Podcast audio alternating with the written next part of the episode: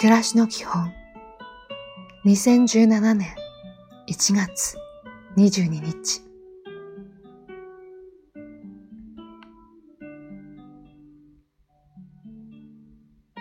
おはよう。料理は人の手でこしらえられ、人の手は人の心につながっています。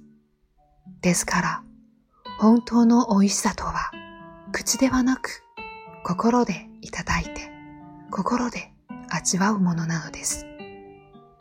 美味しさって幸せですね。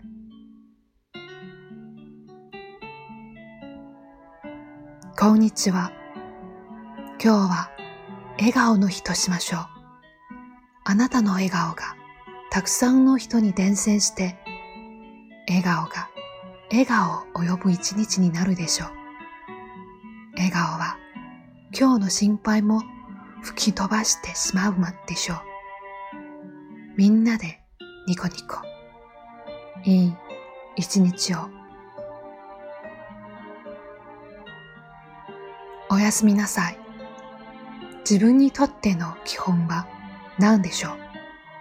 基本を少しずつでもステップアップさせていくには、まずは基本を自分の言葉にしてみることです。基本を書き出してしてみることです。